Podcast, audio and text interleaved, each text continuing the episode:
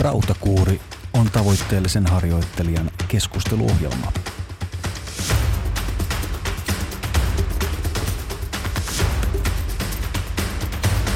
Tervehdys Rautakuurin ystävät. Täällä ollaan taas vieläkin kahdestaan. Aki Laitinen Juho Kuusisaari. Ei olla saatu vielä vieraita. Kukaan ei halua tulla tähän podcastiin, tai sitten se johtuu siitä, että ei ole vielä ketään kysytty. Mutta varmasti päästään myös niihin jaksoihin, kun yllätetään kuulijat ja saadaan ensimmäinen vieras. Pistäkää toiveita tulemaan. Mitäs Juho? Mitäs tässä? Oikein hyvää. Kivasti tullut palautetta podista, jakoja, tykkäyksiä. Ja ne on tosi kivoja ne arvostelut siellä vaikka Spotifyssa. Että, se tuntuu klikkaajana aika turhan päiväiseltä, mutta sillä on itse asiassa meille aika isokin merkitys. Eli jos, jos tuota tuntuu, että haluaisi kenties jotain tähtiä sieltä tälle podille antaa, niin käy ihmeessä klikkaamassa. Applessa ainakin voi myös kirjoittaa muutaman sanan siitä, mitä mieltä on, niin e, mehän niitä tietenkin luetaan, niin se on tota, aika mukava lisä siihen, tietenkin siihen viiteen tähteen. Lisäksi kannattaa käydä rautakuori.fi-sivustolla liittyä uutiskirjan tilaajaksi. Sitä ruvetaan kohta, tai varmaan jo tämän jakson ulos tullessa, niin on, on ruvettu jo ihan ahkerasti tekemään ja sieltä tulee hyviä treenivinkkejä ja totta kai myös muistutuksia jaksoista. Mutta tänään on uusi päivä, uusi jakso ja meillä on mielenkiintoisena aiheena motivaation laskutreeneissä. No ei se, se oikeastaan ole meidän aiheessa, vaan, vaan mennään otsikolla treeni burnout, keinojen motivaation sytyttämiseen uudelleen. Eli ollaan tilanteessa, jossa treenimotivaatio on laskenut, ja sehän nyt ei ole ihan harvinainen tilanne meilläkään, vai mitä? Ei missään nimessä. Olin just sanomassa, että tämä on varmaan sellainen hyvin tuttu juttu kenelle tahansa treenaajalle. Oli sitten aloitteleva harrastaja tai, tai vaikka ihan tasokas kilpaurheilija, niin varmasti sen motivaation kanssa joutuu päivästä ja viikosta toiseen välillä sitten käymään erinäköisiä kamppailuja tai toimenpiteitä. Ehkä mä voisin pohjustaa tätä keskustelua sillä tavalla, että me ei nyt pureuduta mitenkään supersyvällisesti siihen, että mitä motivaatio tarkoittaa, tai puhutaanko me motivaatiota käsitellessä pitkän vai lyhyen ajan välin motivaatiosta, ja, ja mikä rooli siellä sitten on tällä sisäisellä palolla siihen tekemiseen, vaan mietitään nimenomaan siinä lyhyessä aikavälissä, että minkälaisia konkreettisia toimia voi sen harjoittelun suhteen tehdä, ja sillä aika nopeastikin vaikuttaa sen motivaatio uudelleen syttymiseen.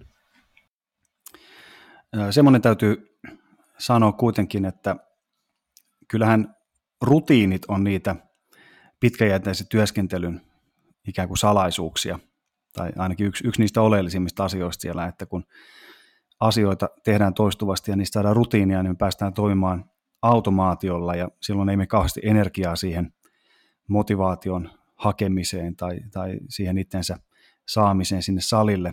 Ihan käytännön esimerkkinä tässä nyt on itse innostunut pyöräilemään työmatkoja.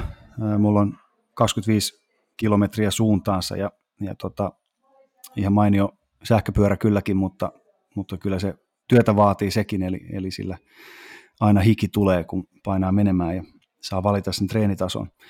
Ja nyt kun siitä on pikkuhiljaa tullut sellaista rutiinia, että sitä use, useampia kertoja viikossa tekee, niin se matka tuntuu paljon lyhyemmältä kuin siinä alussa, jolloin se vaati jonkinlaista henkistä työstämistä se lähteminen. Ja no tänään sitten kun tulin tänne, niin tuli pieni vastoinkäyminen ja puhkes rengas, rengas tuossa matkalla. Ja, ja tota, täytyy myöntää, että se ää, aavistuksen laskee motivaatiota, koska tietää, että vaikka kyllä sen aikaisemminkin tiesi, että pyörästä voi rengas puhjeta, mutta sitten kun se osuu omalle kohdalle ja, ja joutuu aikatauluja säätää ja niin poispäin, niin se pikkusen laskee sitä motivaatiota, niin silloin täytyy itsellekin tokasta, että, että se ei ole se paikka luovuttaa sitä, vaan, vaan tota, laitetaan homma kuntoon ja pidetään edelleen kiinni niistä rutiineista, mutta ehkä se tarvii kuitenkin tällaisessa niin kuin pienessä laskuvaiheessa niin jonkin uuden ruiskeen, jonkin, sellaisen niin kuin innostuksen kipinän, että jaksaa taas jatkaa. Ja tätä samaa ajatusmallia voi tietenkin soveltaa sitten, jos treeneissä tulee vaikka pientä loukkaantumista tai muuta vastaavaa.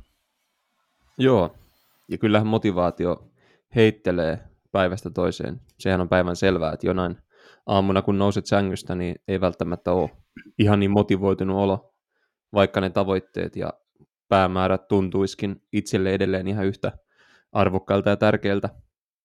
Ja kovien tulosten taustalla on aina pitkäjänteisyys ja, ja toki jonkinlainen itsekuri. Et, itsekuri yksinään ei tietenkään ole mikään paras reitti tavoitella tuloksia, mutta, mutta kyllä kokeneilla treenaajilla usein se yksi yhdistävä tekijä on toki myös se itsekuri silloin, kun tekee mieli tehdä muita valintoja, eli joutuu luultavasti arjessaan tekemään jonkinlaisia ajankäyttöön liittyviä kompromisseja tai vaikka syömisiin tai harjoitusaikoihin liittyviä kompromisseja.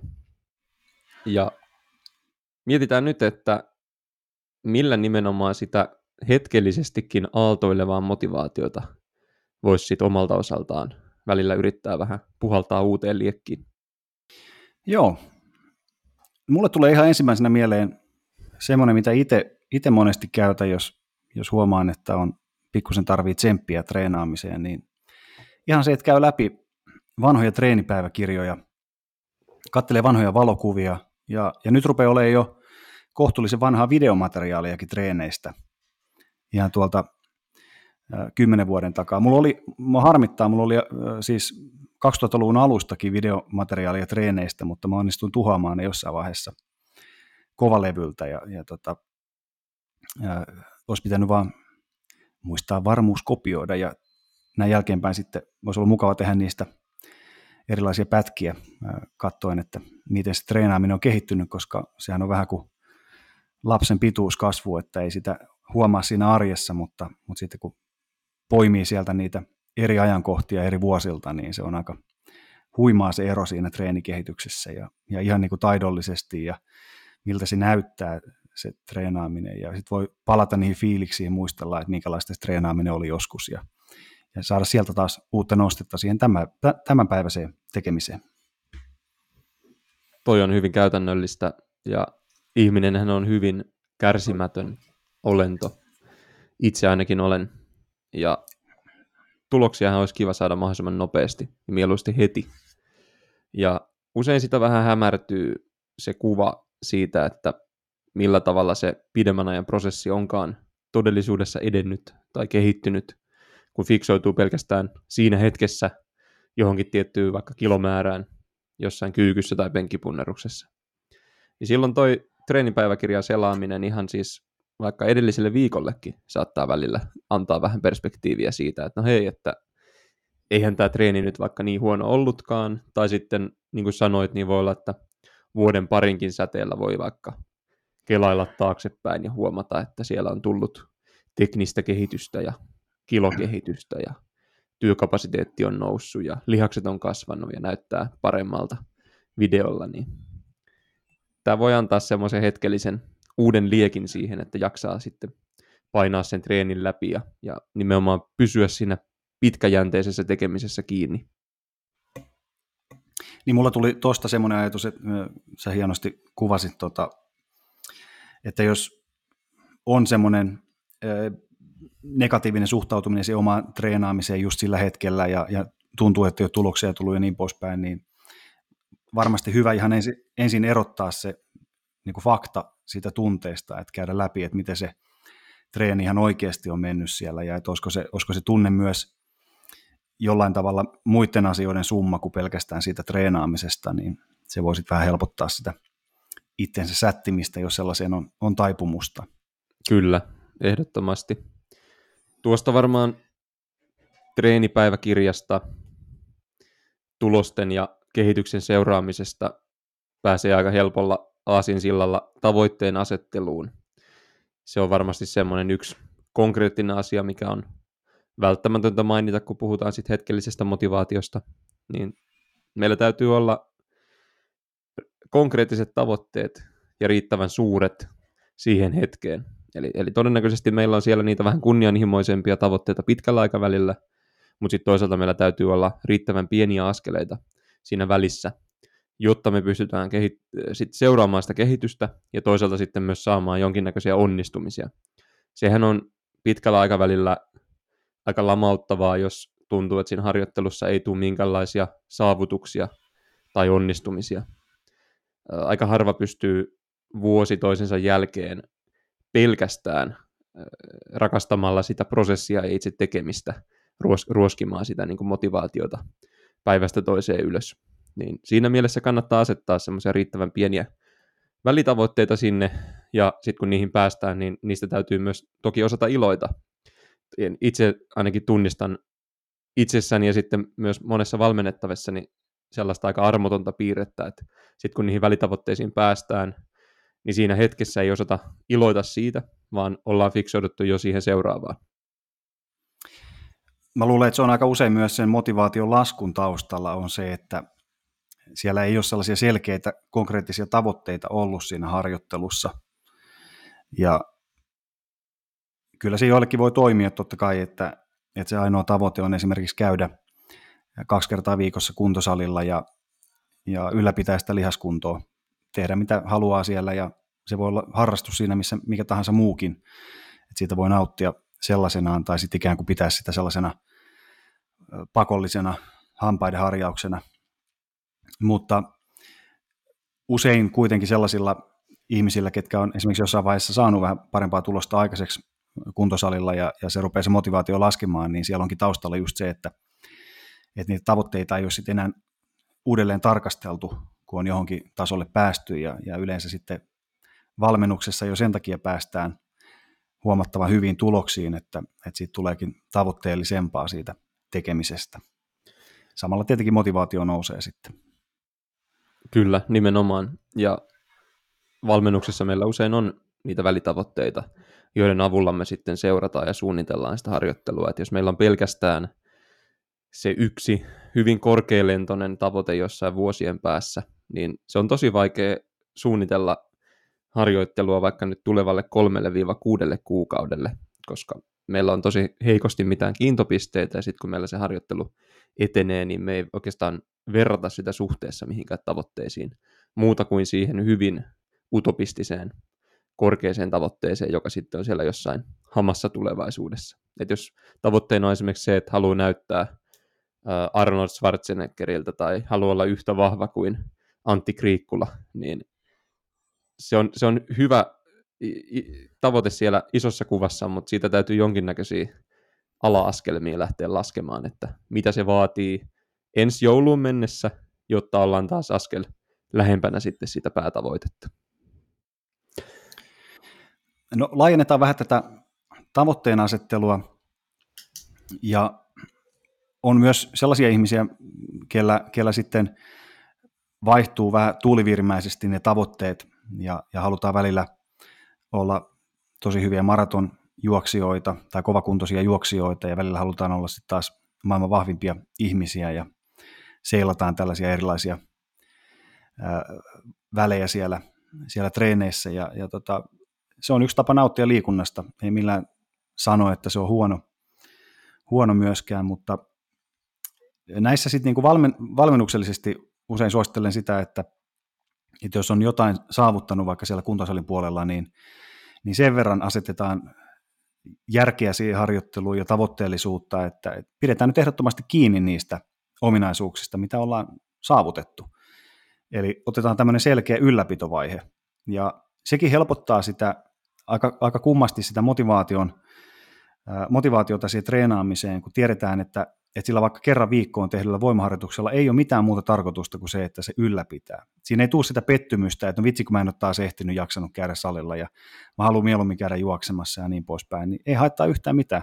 Laitetaan ne tavoitteet sinne vaikka muuhun liikkumiseen ja sallin tavoite on se ylläpitäminen. Ja sitten taas kun liekki syttyy, leimahtaa ja haluukin enemmän vaikka lihasmassaa harjoitella, niin siitä on helppo lähteä taas kasvattamaan treenimääriä. Joo, hyvä lisäys.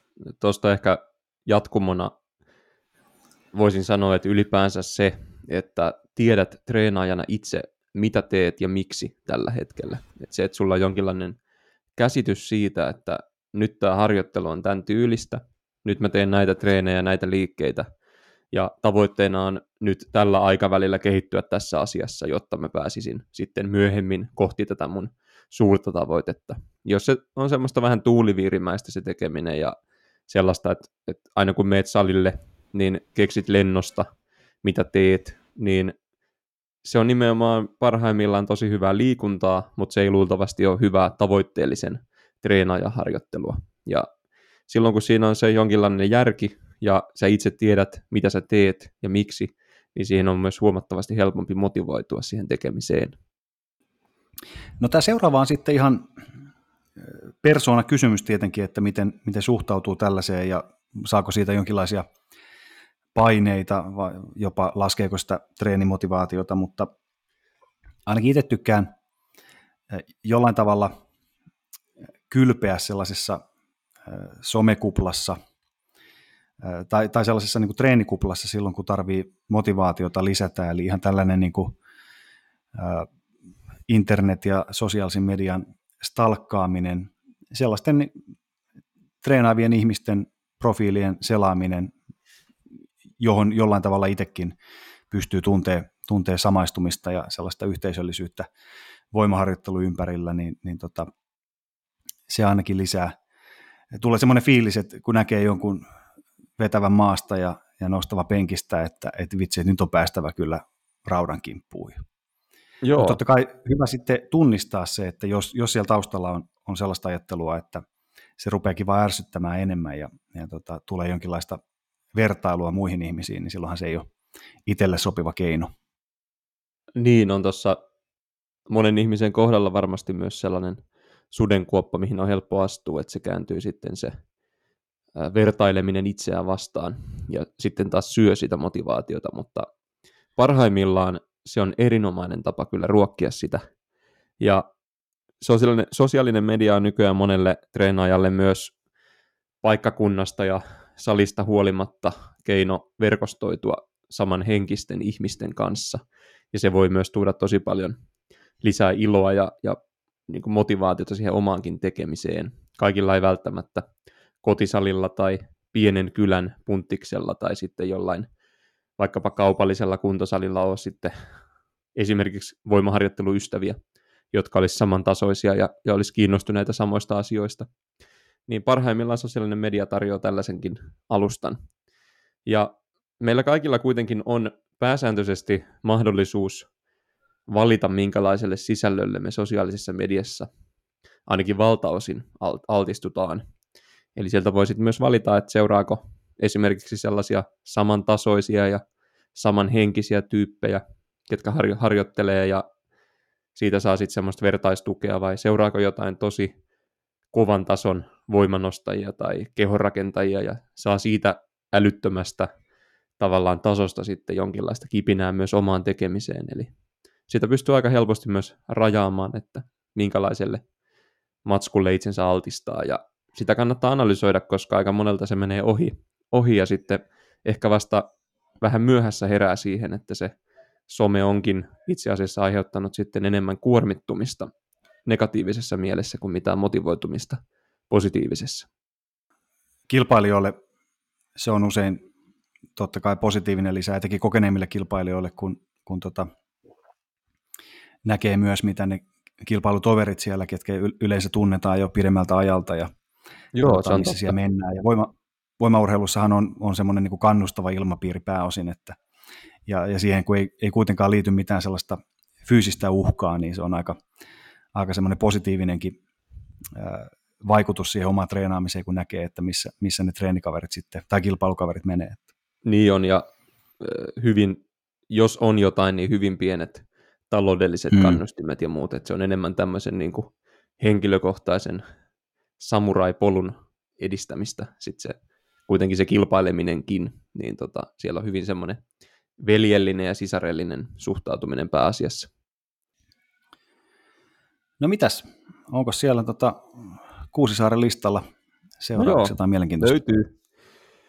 Löytyy. Ähm, ehkä mä nostaisin tämmöisenä laajan, mulla on tässä muutama konkreettinen pointti, mutta varmaan laajemmin tällainen niin kuin vaihtelun esitteleminen. Eli me voidaan vaihtaa kuntosalia, ostaa uusi salikortti, me voidaan vaihtaa treeniohjelmaa, me voidaan ottaa valmentaja tai vaihtaa valmentajaa, me voidaan vaihtaa treeniporukkaa. Öö, treeniohjelmaan liittyy sitten kaikki tämmöiset, me voidaan vaihdella siellä sisällä hyvin pieniäkin nyansseja, tai sitten laajemmin muuttaa koko treenityyliä, voidaan vaihtaa tavoitteita.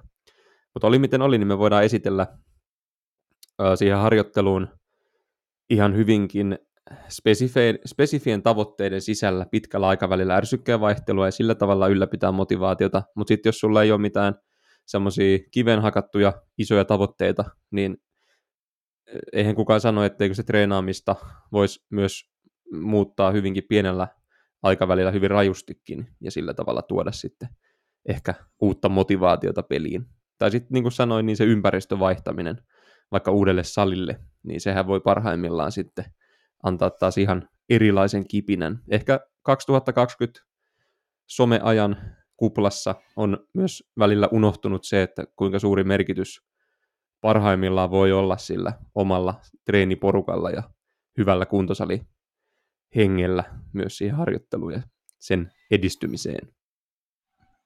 Joo, mä ehdottomasti kanssa kehotan pohtimaan sitä, että onko se tämänhetkinen harjoitusympäristö semmoinen, että se ruokkii sitä motivaatiota ja, ja ruokkii sitä mahdollisuutta kehittyä siinä, että monihan meistä treenaajista on sillä tavalla yksinäisiä susia, että, että siinä treenissä ei, ei välttämättä kaipaa kauheasti mitään ylimääräistä ää, hälinää siihen ympärille ja haluaa fokusoitua siihen tekemiseen. Ja, ja tota, saattaa olla, että sen takia on valikoitunutkin se voimaharjoittelu lajiksi, koska se on, on lopulta niin yksilöllistä, yks, yksinäistä ja yksilöllistä puurtamista.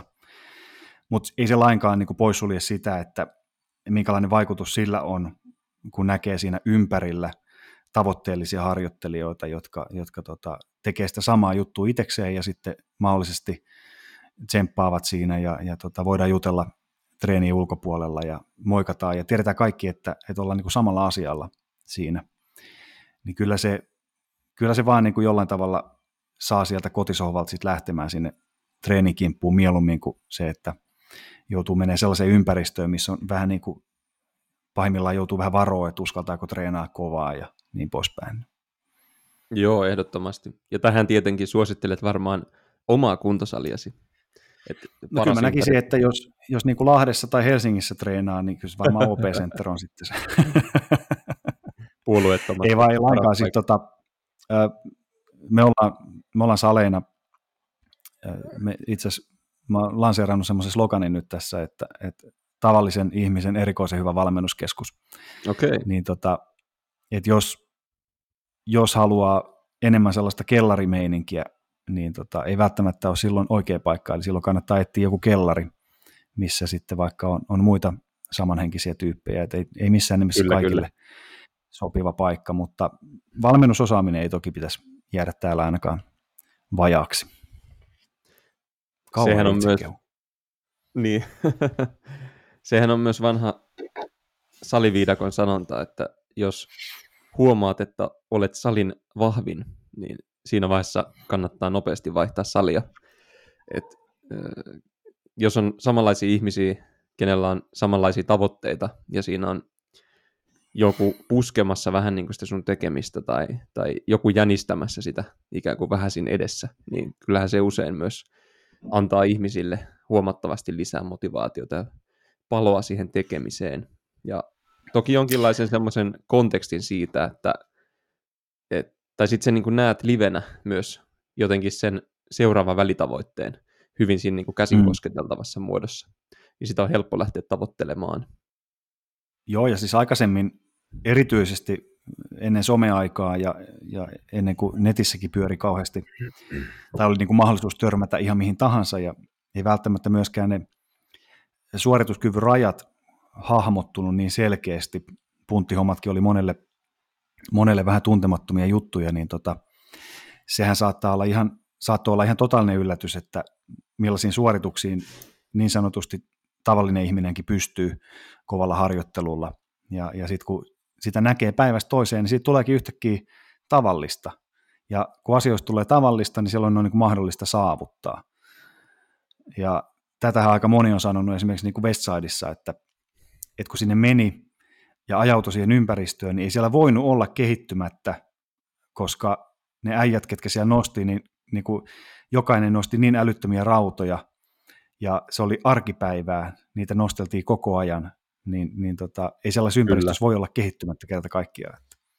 Niin, ja siitä tulee jotenkin niin kuin normaalia, että se ei ole enää sitä erikoista ja jotain semmoista mm. niin kuin groteskia. No tota, siirrytäänpä tästä sitten kokonaiskuormitukseen. Tämä on ehkä tämmöinen... iso sana. Kyllä, mutta meidän suosikki sanoja toki. Se kertoo riittävän vähän sanana mitään, että sitä on helppo viljellä. Se on semmoinen vähän ympäripyöreys jopa jossain määrin. Mutta se kuvaa kyllä hyvin sitä elämän niin koko kuppia, mihin se kaikki kuormitus ja, ja elämän asiat ikään kuin valuu. Ja jollain tavalla sitä täytyy kuitenkin hallita. Että sitten jos se lähtee pahasti vuotamaan yli, niin, niin tota, se ei ole haluttu tila. Öm, Tämä on tämmöinen valmentajan näkökulma. Mä ehkä itse kokemuksen kautta kokisin, että usein jos meillä se elämän kokonaiskuormitus on tosi äärirajoilla jonkun aikaa, niin se kiinnostus treenaamista kohtaan on yksi niistä asioista, mikä ihmisellä helposti lähtee ensimmäisten joukossa hiipumaan. Toki myös niin kuin jaksaminen, mutta myös se kiinnostus, että, että jostain syystä se treenaaminen alkaa tuntumaan pikkasen pakkopullalta, väkisin vääntämiseltä, ei enää oikein suju tavoitteet ja tekeminen niin hyvin kuin ennen.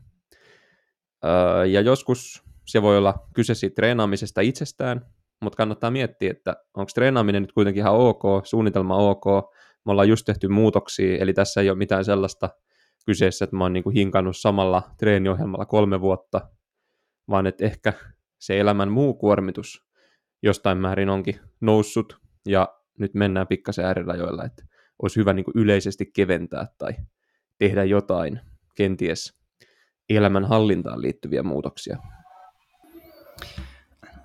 Mä jo hyvin nuorena valmentajana, tota, se, on, se on aina klassikko, että on semmoinen, mitä näitä on, näitä parikymppisiä life coachia ja parisuhdevalmentajia. Niin. niin tota, silloin itekin, itekin nuorempana äh, elämän kokonaiskuormituksesta vielä mitään tietämättömänä, niin puhuin kuitenkin paljon sellaisesta, että, äh, että olisi niin kuin hyvä olla sellainen NS-minimimäärä liikuntaa, mitä, mitä tota, pyrkii ylläpitämään, ja, ja sitten taas niin kuin hyvinä kausina lisätä sitä, kasvattaa sitä reserviä. Ja, ja tota, kyllä tämä niin kuin filosofia on itselläkin pysynyt ihan samana, että, että jotain silloinkin ties jo. Ja nyt tähän se tässä niin kuin kahden lapsen isänä ja muutaman firman pyörittäjänä niin on konkretisoitunut, että, että kyllä se kannattaa olla se minimimäärä siellä ja mitä kaikkea niin kuin puolestunnissakin voi oikeasti saada aikaa treenissä ja miten se, sen niin kuin vaikutus on sitten, sanotaan, että sen seuraavan työpäivän kahdeksan, kahdeksan tuntia ja e, niin kuin positiivinen vaikutus siihen jaksamiseen, energiaolotilaan ja, ja totta kai niin kuin nukkumiseen ja niin poispäin. Et, et, mä luulen, että suurimmat ongelmat ihmisillä tulee silloin, kun joko kokonaan jätetään kaikki liikkuminen ja aktiivisuus pois, tai sitten yritetään väin väkisin pitää kiinni siitä pahimmillaan jotain tällaisia triatloharrastajia, ketkä niin kuin kymmeniä tunteja treenaa viikossa ja yritetään väkisin pitää kiinni niistä treenimääristä ja samaan aikaan sitten pahdetaan muussa elämässä tosi kovaa ja, ja on perhettä ja työunet ja niin poispäin. Et kyllä kannattaa sitä liikuntaa skaalata ehdottomasti. Niin se on vähän tällainen on-off-ajattelu, että joko tehdään se maksimaalinen määrä tai se määrä, mitä on ennenkin pystytty tekemään, tai sitten luovutaan tavallaan kokonaan, että lyödään hanskat tiskiin. Ja se hanskat tiskiin vaihtoehto on toki, tai semmoinen on-off-tyyppinen harjoittelu, niin on ihan siis terveysliikkujan näkökulmasta, mutta sitten toki myös ihan urheilijan ja tavoitteellisenkin treenaajan näkökulmasta yleensä huonompi vaihtoehto. Et se nyt ei tietenkään haittaa mitään, että jos meillä vaikka vuoden aikana tulee pari sellaista lyhyttä pätkää, että myönnetään itselle, että okei, nyt on niin tiukka viikko, että ei kannata mennä treenille, jatketaan seuraavalla viikolla hymyssä suin. Mutta tota, jos se on jatkuvasti sellaista on-off-tyyppistä, niin silloin se säännöllisyys siinä harjoittelussa usein kärsii, ja sitten meidän on huomattavasti vaikeampi myöskään säädellä sitä kuormitusta sopivalle tasolle, jolloin se herkästi sitten se kuormitus saattaa sitten myös olla joko liian matalaa tai liian korkeaa. Eli kannustaisin toteuttamaan sitä, mainitsitkin tuossa aiemmin, että esimerkiksi se ylläpitävä harjoittelu, oli kyseessä sitten kestävyysliikunta, tai sitten tässä tapauksessa vaikka maksimivoima tai lihasmassa harjoittelu, niin se ylläpitävä harjoittelu on huomattavasti helpompaa määrällisesti, mitä se kehittävä harjoittelu, että voi ottaa huolettomasti useammankin viikon pätkiä peräkkäin sillä tavalla, että treenaa vaikka kolmasosalla siitä määrästä, mitä kehittävillä jaksoilla, eikä tarvi huolehtia siitä, että tulokset nyt niin kuin yhtäkkiä lähti aivan hirveästi laskemaan. Toki jos sä harjoittelet määrällisesti vähemmän pidempään, niin totta kai se akuutti tulostaso tippuu, mutta todennäköisesti sä sitten pääset jo muutamissa viikoissa takaisin sille tasolle, missä parhaimmillaan olit ennen sitä.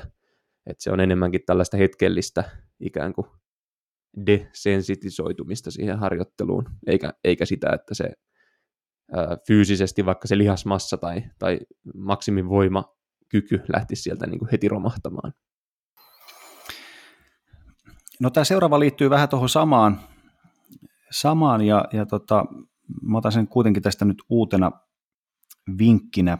Joo. Mä tykkään sellaisesta ikään kuin treenaajan identiteetin ruokkimisesta muillakin teoilla kuin niillä treeneillä. Eli just vaikka tällaisessa tilanteessa, jossa ei pääse harjoittelemaan jostain syystä, niin se, että ei, ei niin kuin henkisesti irtaudu siitä treenaajan identiteetistä, niin on aika hyvä keino päästä mahdollisimman nopeasti sitten takaisin siihen. Tai se, että jos, jos vaikka tauon jälkeen sitten aloittelee sitä harjoittelua, niin se ainoa keino päästä siihen uuteen rytmiin niin ei ole se, että käydään vaan salilla treenaamassa, vaan se voi tulla ihan muidenkin tekojen kautta. Yksi aika oleellinen on se, että ylläpidetään sitä suhdetta omaan kroppaan. Eli, eli niin kuin tiedetään, mitä kropassa tapahtuu ja tunnustellaan. Ja, ja se voi olla niin kuin yksinkertaisia asioita, että jos ei vaikka pääse treenaamaan, niin voi vaikka venytellä himassa. Tavallaan, että, että sulla on joku rytmi, että sä vaikka joku päivä, joka päivä niin kuin tiettyyn aikaan tunnustelet kroppaa vähän silleen niin kuin meditoivasti, että venyttelet ja tunnustelet, mitä kropassa on ja mitä lihaksille kuuluu ja niin poispäin. Sama voi olla niin kuin ravitsemuksen kanssa, että, että jos ei pääse treenaamaan, niin voikin tehdä itselleen vaikka jotain erityisen proteiinipitoista ruokaa. Se, että no on sillä varmaan jotain vaikutustakin niin kuin lihasten, lihasmassa ylläpitämiseen, mutta se on enemmän sitä, että, että niin kuin eletään sitä sellaista treenaaja-identiteettiä näissä olosuhteissa, mikä nyt on mahdollista. Ja monesti ihan käy silleen, kun tulee vaikka loukkaantuminen tai, tai tulee kipeäksi tai muuta, niin, niin eh, vähän niin kuin lässähtää se koko homma. Motivaatio laskee ja ei kiinnosta niin kuin tehdä mitään, jää syömättä ja, ja tota, kaikki normaali aktiivisuuskin laskee sitten. Vaikka silloinhan olisi just mahdollisuus niitä muita juttuja kuin sitä treenaamista, niin nostaa sieltä ylöspäin. Keskittyy parempaan ravitsemukseen, keskittyy parempaan palautumiseen, yöuniin. Jos tykkää lihashuollosta, niin sellaisia tehdä. Ja, ja silloin niin kuin sitä kautta elää sitä treenaamista kuitenkin. Ja sitten taas kun enemmän aikaa ja mahdollisuuksia käydä salilla, niin sitten palataan sinne. Joo, toi on tärkeä pointti. Se on semmoista nimenomaan, niin kuin taisit sanoakin, urheilijamaista elämäntyyliä, eli se niin, kyllä, siis, kyllä mä näkisin nyt ihan perusterveellistä niin. ja liikunnallista elämäntyyliä myös. Joo, joo, että et se treenielämä ei pyöri pelkästään kuitenkaan sen konkreettisen kuntosalitreenin ympärillä, vaan siihen liittyy kaikki se nukkumisjutut, syömisjutut, sitten toki tämmöinen kaikki muu liikkuminen ja, ja semmoinen, niin kuin mainitsit, tuommoinen kehotietoisuusfiilistely kenties jollain tavalla. Ja näillä asioilla voi sitten toki myös hetkellisesti vaikka paikata sitä. Nämä voi myös sen motivaation kannalta olla joillekin sellaisia, että, että kun alkaa kiinnittämään enemmän huomiota vaikka siihen syömiseen tai vaikka johonkin nukkumis määrään tai rytmiin, niin se voi myös antaa siihen treenaamiseen vähän semmoista uutta kipinää, että, että jotenkin tuntuu, että nyt, niin kuin, nyt mä lyön tämän, tämän koko homman suhteen niin kuin kakkosvaihteen silmään, että, että, ja aiemmin ollaan vähän menty nollat taulussa, että nyt aletaan tekemään kunnolla, niin sekin tuntuu, että antaa monelle etenkin tavoitteelliselle treenaajalle. Voi olla, että kuntosaliharjoittelu on tuttua vuosien takaa, mutta sitten se kaikki muu ympäröivä tekeminen on ollut vähän sellaista epäoptimaalista tavallaan se harjoittelun suhteen. Ja voi olla, että ei tarvitse mennä mihinkään huippuurheilijan elämänrytmiin tai, tai vetää mitään semmoisia hulluja biohakkerointisysteemejä päälle, mutta mut se alkaa vähän sen keskittyä siihen, että mitä syö, milloin menee nukkuun, öö, mihin aikaan katsoo Netflixiä ja kuinka monta tuntia, niin nämä voi olla semmoisia, mistä saa myös siihen itse treenaamiseen ja siihen, kehittymi- siihen kehittymiseen niin kuin lisää sitä motivaation tulta taas sitten. Ehdottomasti, ja jos yhtään on luonteeltaan sitten insinöörimäinen tai muuten, muuten niin kuin datasta kiinnostunut, niin kyllähän tällaisten mittareiden hyödyntäminen ja, ja ihan senkin, että, että niin kuin vakioi tiettyjä asioita ja sitten havainnoi, että miten se vaikuttaa omaan elämään, siihen treenaamiseen, jaksamiseen ja niin poispäin, niin se voi aika paljon lisätä motivaatiota. Toisia ihmisiä voi tietenkin rasittaa, eikä se ole millään tavalla pakollista siinä treenissä, mutta, mutta kyllä mä ainakin itse tykkään semmoisesta, että jos mä teen jotain muutoksia, niin, niin pyrin tekemään niitä sillä tavalla, että tiettyjä asioita vakioidaan ja tiettyjä muutetaan ja sitten seurataan, että mitä niillä muutoksilla saadaan aikaiseksi, jolloin tavallaan niin kuin voidaan hallita sitä ää, muutosta niillä keinoilla, mikä nyt on milloinkin mahdollista. Niin. Itse asiassa vähän tuohon samaan liittyen, niin, niin tota, mulla oli tässä listalla tämmöinen, että kun nyt voimaharjoittelusta puhutaan, että, että aloittaa äh, jonkinlaisen dietin, ruokavalion, on se sitten niin kuin bulkkia tai, tai rasvamassan vähentämistä kehosta, niin poispäin. Ylipäätänsä vie huomiota enemmän sinne ravitsemukseen, jossa aikaisemmin on ollut pelkästään siellä treenaamisen luona, niin se voi tuoda aika paljon lisää motivaatiota ja myös mahdollisuuksia siihen tekemiseen. Ja sehän totta kai ihan terveyden näkökulmastakin tuo sitten uuden, uuden ulottuvuuden siihen liikunnallisuuteen. Kyllä, se on ihan totta. Tässä kuitenkin, kun puhutaan tavoitteellisesta treenaajasta, niin alussa poikettiin vähän siihen pitkäjänteisyyteen ja, ja itsekuriin, niin toki siellä taustalla on tärkeää, että ne tavoitteet ja päämäärät on itselle merkityksellisiä, että, että ne jollain tavalla vastaa ikään kuin semmoisia arvoja, mitä elämässään pitää tärkeänä, ja ne tuntuu, tuntuu merkityksellisiltä, että silloinhan sitä pitkäjänteisyyttä on helpompi sitten ikään kuin toteuttaa, ja ne olosuhteet sille motivaation pysymiselle ikään kuin päällä on, on myös niin kuin paremmat, että se on vähän epämiellyttävä tilanne, että sä konkreettisesti joka aamu nouset sängystä ja joudut jollain tämmöisellä menetelmällisellä ratkaisulla ikään kuin ruoskimaan sen motivaation taas esiin. Että kyllähän se tavoitteelliselle treenaajalle tai, tai vähänkään urheilullisemmalle treenaajalle toivottavasti on sitä, että se motivaatio on suurimman osan ajasta ö, niin kuin vähintään kohtuullisella tasolla. Sitten siellä on ne merkitykselliset tavoitteet, jota kohti haluaa tehdä pitkäjänteistä työtä, ja sitten sen lisäksi tulee välillä semmoisia vaikeita ajanjaksoja tai semmoisia ajanjaksoja, jolloin sitten halutaan vielä lisää sitä motivaatiota. Mä ehkä nostaisin tuosta konkreettisesta suunnitelmasta ja, ja harjoittelusta semmoisen pointsin, mikä voi olla, että myös tavoitteellisilla tai ainakin omasta mielestään tavoitteellisilla treenaajilla helposti unohtuu, että sen täytyy olla myös mun nähdäkseni riittävän haastavaa, että et niiden asioiden ää, tai välitavoitteiden pitää olla sopivan haastavia, että ne ei saa olla liian vaikeita, mutta jos se harjoittelu on semmoista peruspullaa, mikä menee ikään kuin sellaisenaan nollataulussa aina läpi, ja siinä ei ole mitään tämmöistä haasteen elementtiä, niin silloin mä koen, että se ei myöskään ole välttämättä niin motivoivaa, tai se ei välttämättä luo semmoisia motivoivia hetkiä, eli, eli siinä mielessä myös siihen harjoittelun suunnitteluun ja just sopivan haastetason löytämiseen kannattaa käyttää aikaa. Joo, ehdottomasti ja muutenkin tällaiset niin kuin harjoitukselliset, valmennukselliset perusteet, hyvät tsekkaa sieltä kuntoon, että, että jos siellä on, on sitä riittävää ärsykkeen vaihtelua ja nousujohteista tavoitte- tai tavoitteellisuutta siinä harjoittamisessa, niin sitten jos, jos niin kuin näistä huolimatta ää, rupeaa huomaamaan, että, että tavallaan toimitaan niin kuin automaatilla. Joskushan käy koville käy silleen, että, että, että niitä niin kuin suoritetaan niitä treenejä. Ja tavallaan viimeinen asia, mistä me nyt luovuttaisiin elämässä, niin on se treenaaminen.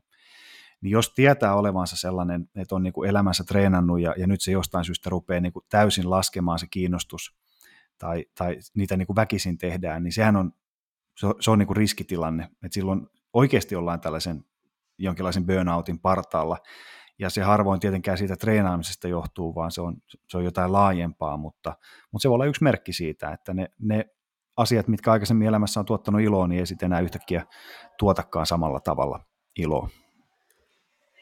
Joo, täytyy tehdä eroa sen välille, että onko se tekeminen ja ne tavoitteet sellaisia, jotka saa aikaan sitä sisäistä paloa ja, ja sitä innostusta ja merkityksellisyyttä vai onko se ennemminkin jonkinlainen tämmöinen pakko? Ja ei ole yksi tai kaksi kertaa, kun tavoitteellisen treenaajan kanssa joutuu käymään läpi sitä, että, että onko tämä treenaaminen nyt keino päästä kohti tavoitteita tai, tai jotain tämmöistä niin kuin itselle merkityksellistä lopputulosta tai välitulosta, vai onko se treenaaminen jotenkin semmoinen pakkomielteinen tapa tai, tai jonkinlainen semmoinen keino paeta ehkä jotain ö, negatiivisia tuntemuksia tai, tai jotain muita asioita elämässä.